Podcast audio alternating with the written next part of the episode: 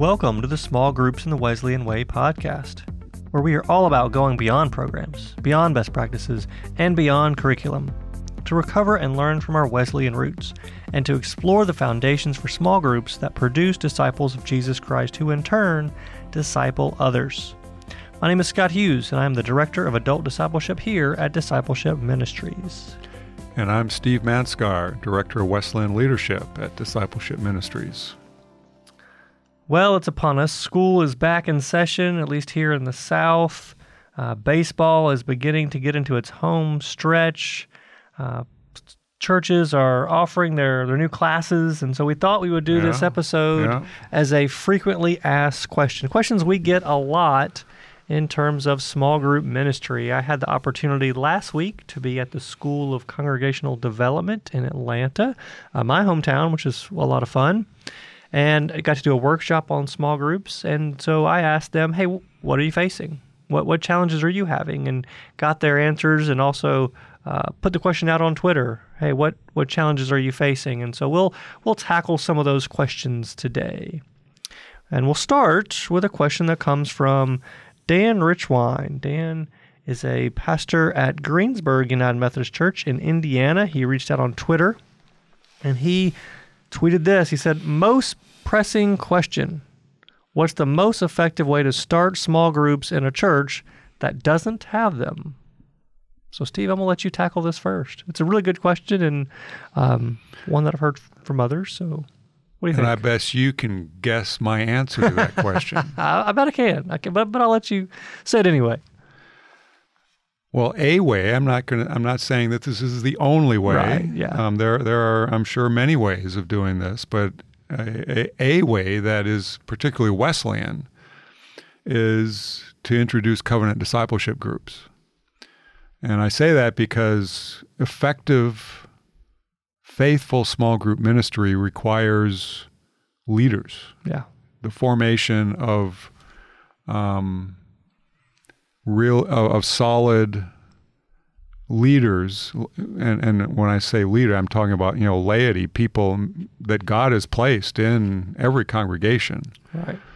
and that's the purpose of covenant discipleship groups is that's where your leaders are going to be formed Yeah. is in those groups that meet every week for mutual accountability and support for their discipleship um, and the pastor ideally the pastor is in at least the first group and and so that that process of weekly accountability and support for discipleship among those people Yeah. is what forms them, helps them to, you know, really, the Spirit really w- opens them to the working of the Holy Spirit and helps some of them, maybe most, hopefully, maybe all of them, to um, realize and sense God's call on their life to serve as leaders in discipleship for the congregation. Yeah. Some of them will serve as hopefully as class leaders in the office of class leader. Maybe we can do another podcast on who's who's a class leader and what do they do. Yeah, that's true. That's good. Um, and one way, you know, you could start class meetings, um, and and in order to do that, you need leaders. You need a leader to lead a class. so those in the covenant discipleship um, group become the class leaders who then lead the classes. Yes. Yeah. Okay. I'm with you. Um, and the class is simply a group of people who are ready to be more intentional about living as followers of Jesus Christ in the world, shaped by the general rule of discipleship, which is to witness to Jesus Christ in the world and to follow his teachings through acts of compassion, justice, worship, and devotion under the guidance of the Holy Spirit. Yeah. So in a class meeting, you would, you know, the leader starts by asking the question, "How is it with your soul?" Mm. And the way that that you answer that question is shaped by how you put that general rule into practice in your daily lives since your last meeting. Um, so, covenant discipleship groups is where leaders are formed, Okay. and that's what you need. Then you can form new, more groups um, from there. Okay. So that's that's where you begin. Um, So let me let me stop and ask uh, two questions. I I, I know I can remember one of the two questions anyway yeah. that you've sparked. And the first question that I, I know I got is how many people? How many people should ideally be in a covenant meeting, covenant discipleship group, and how many should be in a class meeting? And I gave a really bad answer here, so I'm looking forward to your answer. Well, at covenant discipleship groups, we say there shouldn't be more any more than seven people. Okay. Um, and the re- the reason for that is very practical. The the meeting you you know the time commitment you ask of people that are going to be in a covenant discipleship group is one hour a week. That's Yeah. how the meeting is one hour, sixty minutes. You begin on time, you end on time. You need to be very deliberate about that. And so, if you have seven people, generally, if the meeting is run well, everyone That's part of the key. Yeah. eh, you can get through every part of the covenant with everyone within an hour Okay. Yeah. with seven people. You get more than seven people, That'd be tough. you're going to have to then. It, That'd be real tough. it, it just complicates group dynamics. Yeah. Um, and the time, you know, then you, you probably need to expand the time. And I would also say that past seven, you're really fighting intimacy level too, Yeah. right? I mean, I, I know in Julie Gorman's book, she talks about the size of a group, and every time you add one more person, the relationships multiply, Yeah. right? And so past that that makes sense. No more than seven, and, and you know, five or six may even be ideal. Um, yeah. All right. So the other thought, it wasn't a question, but a thought that hit me that as I've been part of covenant discipleship, what strikes me about it is the balanced discipleship that it promotes. When we talk about being intentional about forming leaders and forming disciples and uh, making sure they have a discipleship process, um, talk about how covenant discipleship promotes a balanced disciple. You're, you're forming balanced disciples, not just those that you're giving the right information to. Because I think a lot of people think of, well, if I'm going to disciple right, I'm going to give them all this knowledge, all this information. And what I, what I've gleaned from from you and being a part of covenant discipleship is that it's it's about forming well balanced leaders. So say a little say a word about that real Yeah. quick. And it's about forming habits. Habits. Okay, that's a good way to do that. Yeah. Um, say that. you know, Wesley understood, and I think people today are coming to sort of rediscover what Wesley already knew Right. is that if you really want to form people and change them, you don't do that by filling their heads with good teachings and knowledge Oh, you- solely or, or, or only. solely. You know, Yeah, I'm not saying that's not important. Right. You know, learning is certainly important, and it was certainly important to Wesley. Yeah. But he knew that that wasn't the only thing you could, you know, in order to form people and to form their character into the image of Christ, you need to form habits. Yeah. And that's where the, the balanced discipleship you're talking about Mm-hmm. comes in. And that's where the general rule of discipleship plays a critical role. Right. That in that general rule, you see, uh, that's why we use the Jerusalem cross to represent that It's Mm-hmm. a great visual. Yeah. So it's a balance between uh, witnessing to Jesus Christ in the world and following his teachings through the works of piety, a love for God. loving God with all of your heart, soul, and mind, through acts of devotion and acts of worship, and loving your neighbor as yourself through what Wesley called the works of mercy, acts of Loving compassion, others. Yeah. acts of justice. So there's that balance between loving God and loving your neighbor, or as I like to say, loving who God loves. Yeah. There's also balance between the personal, Mm. because discipleship is deeply in our relationship with God is deeply personal, Right. but it's also social Right. and public. So there's that that also that balance. We try to maintain that balance between our personal relationship with God Yeah. and the social responsibility and relationship with our neighbors and the people that God has given us in to relate to in the congregation and in the neighborhood and in the world. Yeah. So the personal dimensions of the rule is, you know, is the acts of devotion is what I do Mm. to nurture my personal relationship with Christ through daily prayer and scripture reading, maybe fasting, like writing a journal, keeping a Yeah, journal, that's a good one. um, and there's other practices of, Yeah. but mainly, you know, prayer and scripture, um, and search, prayer, scripture, and fasting. Those are the three that Wesley lists in the general rules Oh, okay. that Okay, are the great. acts of devotion, the personal okay. practices. Interesting. And then the acts of worship is what we do as a in the gathered assembly of the congregation on Sunday morning, maybe Wednesday night, maybe Sunday night, when Christians gather together around the table um, to hear the word read and proclaimed. Retell the story. Exactly. That's that's what that's the public dimension, the Yeah. social dimension of loving God with all of your heart. We do that together. Yeah. um, in terms of the works of mercy, the acts of compassion is something that I can do to help a person in need that I encounter um, or that I maybe seek out. Um, it's something that I can do for another person, acts of kindness. Which is Um, really the place where class leaders or class meetings started, right? As they were going around and collecting the pennies, Right. was they noticed these pastoral care situations. And, Right. Anyway, I'll, Yeah. I'll, yeah. And then the acts of justice is what we do together Hmm. um, with and with other faith communities to address the needs in the world, in the church, Yeah. um, in our schools, wh- you know, wherever. Which is a much better theological way of talking about wh- what I hear is sort of charity work or mission work is is really going out and um, discerning what God's doing among us and and and doing justice. Right. So I think that's key, and I think that those handles, those four things, can be great handles when we're talking about forming disciples. What does that look like?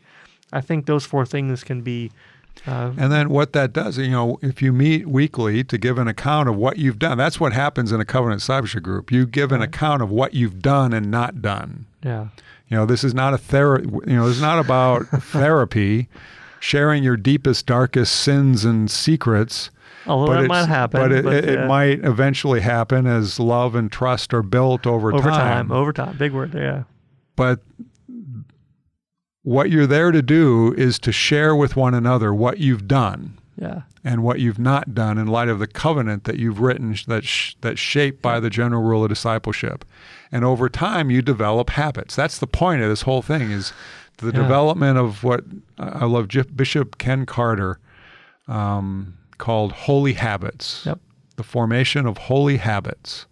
That's what the class meeting was all about, was Mm. teaching people how to live the Christian life by giving them habits to form. which is very different than the way we think of small groups today, which is dispensing knowledge, right. not building habits. And so, And that's what this podcast is, I think, about. About it's more about helping developing small groups that form those habits, right, and you can do both together. That's right, You know, yeah, teaching and learning, exclusive. but also um, helping and fostering, encouraging people to develop these habits. yeah, yeah.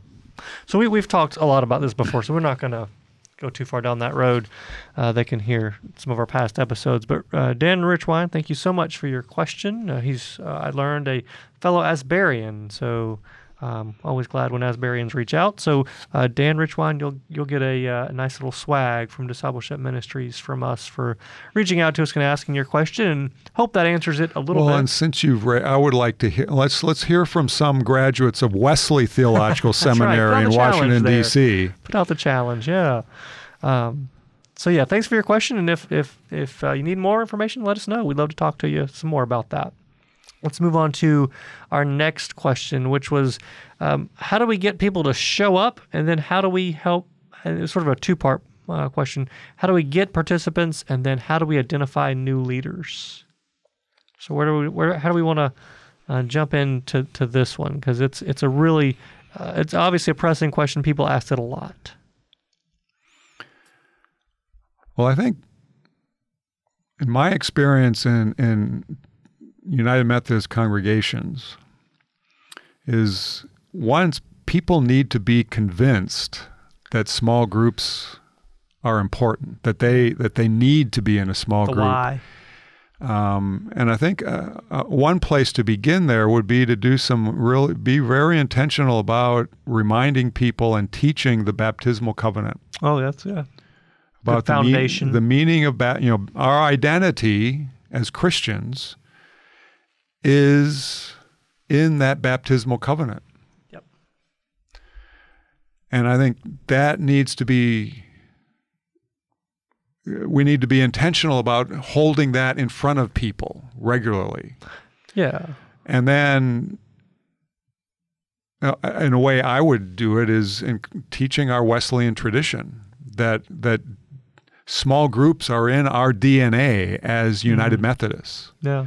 and that in order to help, in order to help each of us to be to live out our baptismal our baptism, our baptismal covenant, um, that requires relationships with you know we can't do it alone Right. We yeah. need- we it need calls us beyond individuality. we need the support and the accountability and the love of others who maybe have been on this journey longer than we have that we can learn from and the way you build those relationships is by being in a small group that meets more frequently than just on Sunday morning. Yeah. Uh, and I think there's creative ways to do this, right? I mean, I think Yeah. the obvious is sort of, well, I've got a baptism, I can, you know, say some things there, but there's each each and every Sunday you can do a re- reaffirmation of your baptism, and I think uh, especially smaller churches who may not do a lot of baptisms um, can do some creative things in terms of moving the baptismal font, right? Well, Mo- we, we could do what Episcopal churches, Catholic church, particularly if you go to an, an Episcopal church, probably, you will find the baptismal font near the entrance of the yeah, church. that's what I was going to say. Try that and just watch. watch what people and do have the font in. there with water in it Yeah. and teach people that as you enter the church to touch that water, to remember that you are baptized. That's why it's there. Yeah. Um, you know, I you know just I got one of the things I get to do, I love to do in my job is I take people on a Wesley pilgrimage in England every year, Yeah. and we're based for seven of the ten nights at Sarum College in Salisbury. It's inside the close of Salisbury Cathedral, so, so we we're part of the cathedral community Okay. Interesting. and it's become a home away from home for me because I've been there so many times, and I love the baptismal font at Salisbury Cathedral, which is on the western at the west. It's placed at the western end of the nave, Hmm. Right opposite the entrance where people enter the church for worship. As you walk through that door, the first thing you see is the baptismal font Hmm. and it's full of water all the way to the top. In And fact, water overflows and runs out into the floor Oh, in this thing. It's amazing. And so when I go to worship for a morning prayer at Salisbury Cathedral, I make a point of going and touching that water. Now, that and one? it's there to remind me, help me remember that I am baptized. You're one of the baptized. That's like right. liturgy man says that you're one of the baptized. Um, is that the one that's eight sided? It's four sided. Oh, it's four sided. Okay. A lot of baptismal fonts are eight sided, Yeah. but this one is it's four sided. It's a big tank, really, with Okay. four water runs out of the four points Oh, interesting. Like four the corners floor. of the world. So it it must have this mechanism that pumps it, you know, Oh, recirculates it. I just like the ones that are eight sided because of the symbolism for the eighth day of The eighth creation. day of creation, Yeah. right? Yeah. Um, we went off a little bit there. Yeah. Um, let's get back to getting participants. I think another way you can get participants is by doing what a lot of churches have begun doing um, taster events, Yeah. right? Instead of the sort of formal class membership. Um, have that in a way where people come and are around small groups, get a lot of small group discussion going, so they can begin to taste what a small group will look like. Because so many people have sort of projections and fears about being in a small group. Help them begin to experience it. That that you're not going to be asked to reveal your deepest, darkest secret every time, and that you're they're going to force you to pray out loud every time. And that's a big fear a lot of people have. Um, but get them to experience it in a more comfortable way and then sort of transition into whatever the small groups look like in your particular church, I, I think can be a way to do that. We've also mentioned um, making sure the pastor's modeling this by being in a small group. Yeah. I Yeah. think that's a that's a huge one as well. What about in terms of identifying new leaders? What would you say to that? Well, again, that's where covenant discipleship is very helpful. You know, people who who are in covenant discipleship groups. Uh, I, I think another place to look for leaders uh, would be people who have completed and been through disciple Bible study, Yeah. or been are active in the walk to Emmaus, because that's that's really what the walk to Emmaus is supposed to be about is forming leaders in discipleship for the congregation, Yeah. for the church. So those those people who are active in Emmaus would be good uh, candidates Yeah. to tap for leadership of small groups. Um, and then just you know knowing people and having a sense of what their their faith life is. You know, are, are they people of prayer? Hmm. You know, are they are they regular in attendance? You know, your small group leaders need to be people who are there on Sunday. You know, at least showing up for worship on Sunday morning Yeah. more than once a month Yeah. you know, hopefully every week. They're the people that you need to look to as potential small group leaders. I think it's a matter of intention too. Am I am I constantly asking my small group leaders, "Hey, who are you seeing who can be a leader in the future?" Yeah. Right? Being intentional about that over and over again because at, at some point somebody's not ready for that. But in 6 months maybe, oh, you know what? They are ready now, Yeah. right? And and then having an intentional training opportunity for them to where um, they get some training to help equip them so they feel equipped once they do that. So I think that's some of the ways. I think we could probably spend a lot longer on that, but we'll we'll move on. Um, the next one then is uh, is a big one, um, time. And I had a bunch of people ask about time in, in, some different ways. One of which was people are just overscheduled. How, how in the world? I mean, I, I think sort of what I hear is just simply by asking them to be a part of the small group just invites more guilt, right? They know they don't have the time. They know they should be in one, and so it just invites a lot of guilt.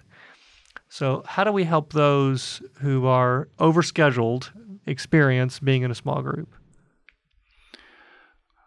Well, when when I saw this, que- the, the first thing that popped into my mind because I've been on the Emmaus weekend, Yeah. and I think it was the it's the first talk is about priorities, and it's a really good talk about Sure. you know if if we're Christians, that means our priorities need to reflect that. Hmm. And so that's one place to begin with helping people to look at their priorities. Do some assessment. Do exactly. You know, examine. yes, we're all busy, but what's important? Yeah. What what's what can I give up maybe if I if I need to give something up Yeah. in order to walk closer with Christ in the world, Mm. to become, to develop those habits that I know will help me be a more faithful disciple, help me to be, uh, to become the person that God created me to be. You know, I need to put some effort into that. I can't, you know, it's we need to cooperate with with Christ in this. And if we're allowing other things that maybe we don't need to be doing, Mm. you know, that's and I think churches need to be looking at, you know, are there stuff that we're doing as a church that's Yeah. over programming people and preventing them from growing as disciples? Yeah, that's first and foremost. Are we are we simply filling up their lives with activities that don't really Yeah. form them as disciples of Jesus Christ? You know, we need to be looking at that as Yeah. congr- congr- churches are just as guilty of adding to the busyness of people's lives. That's very true. Um, and you know, and then you know, because I remember when I had a we had a little kid at home, and there were stuff at school and being involved. We were, you know, both my wife and I were very involved in the schools and um, sports. You know, Noah played baseball, and I was, you know, helped to coach baseball, and you know, so. But we also prayed at night and Found the time. found the time Yeah. to Yeah. to make sure that we remembered who we are. Yeah, I think that's a good way to put that. Right. And I think there's ways churches can equip people who are busy and have an emotional and financial investment in what they're doing that they're not just going to quit, right? They're not going to look at the priorities and go, yeah, you're right. I'm, I'm giving up travel baseball or whatever it is. We sort of give travel baseball a bad name, but um, you know, whatever that may be for some folks, right? Yeah, it doesn't have to be that. Yeah. It can be lots of different things. And how do we, if people are finding community in these groups they're a part of, how might we equip some of them to find sort of a smaller segment of that group to to be intentional, as opposed to always thinking, well, how do we get them to come to church? Right? How do we help find some times and equip some people to, hey, you're with this group, you're going to have some downtime. Here's some ways y'all can do Bible study together in those places, right? And, and try and partner with people as opposed to. Yeah, and everything doesn't have to happen at the church. Right. You know, you, you can do it. Some in, of the best stuff doesn't. in, in homes, meet yeah. at coffee shops. Yeah. Well, and, I think the other thing that you mentioned, and I think this will be the last thing that we get to, is it speaks to how we do some of the other activities at church, right? Because we do we do have need for a trustees committee and a finance committee. I know some churches have gone to the, the one committee approach and some other things, which is which is pretty interesting. But how do we help those function as small groups as well, right? And not just uh, a meeting with a prayer at the beginning and the end, right? How do we help those become intentional times of disciple making? Well, that's where I think it's very helpful for a congregation to adopt the general rule of discipleship as its rule of life. Mm. Which means then, if you then the general rule of discipleship, which again I'll say it again, which is to witness to Jesus Christ in the world, and to follow his teachings through acts of compassion, justice, worship, and devotion under the guidance of the Holy Spirit.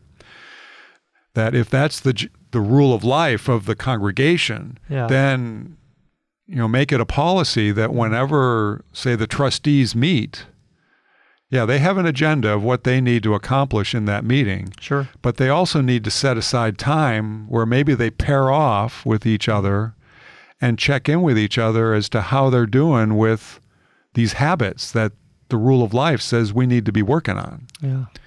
Um, and praying with each other and being accountable with each other yeah. with how they're living and pr- living the Christian life. And that can happen in any group. And I think it yeah, especially needs to be happening in groups like the church, the, the, the, the, the, church council, the trustees, the finance committee, um, missions, the mission, Christian any committee that meets, they need to be a place where they're helping each other live the Christian life, yeah. shaped by our rule of life. That's yeah. the purpose of the rule of life is to, again, to f- help us to form those habits yeah. that help us to cooperate with the Holy Spirit mm. in the, to form us into the people God created us to be. Yeah, I think it's really good advice, and I think you know, in my mind, as I think about some of the churches I've been a part of and introducing something like that, I could, I could see the first time or two going pretty weird. and sort of sloppy. Well, that's why there, there needs to be some teaching, some pastoral right. leadership and teaching. Right. Well, and I say that so um, that people will realize if it doesn't go great the first time, not to give up. Right. To stick with because it. Because this this may be really uncomfortable for folks. Most in my experience, most Methodists are more comfortable with curriculum. Yeah. And what you're advocating for, and I think you're right to advocate for this, is that let's have some more intentional relationship time, which is going to feel pretty awkward to folks. And I think if if pastors who are beginning to do something like this would would sort of know that's coming, mm-hmm. right, and, and help people kind of push through that initial awkwardness, because I think and all that we've what we've said today, if we sort of sum it up, would be discipleship is a slow process, not a quick process. And it's a relational process. It's, yeah, really good word, right? But it can happen. Uh, it happens best. I would say it this way: when all these pieces work together, when worship, formation, those times are in, we see the connection from what's happening in worship to what's happening in these other places. Yeah. That we truly begin to live as baptized people, that connections are made, habits are formed, and we're doing the work that we're called to do, right. making disciples yeah. of Jesus Christ for the transformation of the world. So we'll leave it there. That was um, the questions that we got. If you've got questions, please, by all means, tweet us, email us. Um, find us on Facebook. Uh, we would love to hear from you, and because we want to ha- make this as interactive as possible. You can find me on Twitter, both at Rev Scott's Tweets and also at UMC Adult Form, which is Adult Formation. Steve? And on Twitter, I my handle is at s manskar. That's S M A N S K A R. And I remind you of the website umcdiscipleship.org. Find us there. Uh, we would love to connect with you. You can find our email addresses, and we look forward to hearing from you. And so until next time, peace. Small Groups in the Wesleyan Way podcast has been a production of Discipleship Ministries, an agency of the United Methodist Church. Visit all our podcasts at podcasts.umcdiscipleship.org.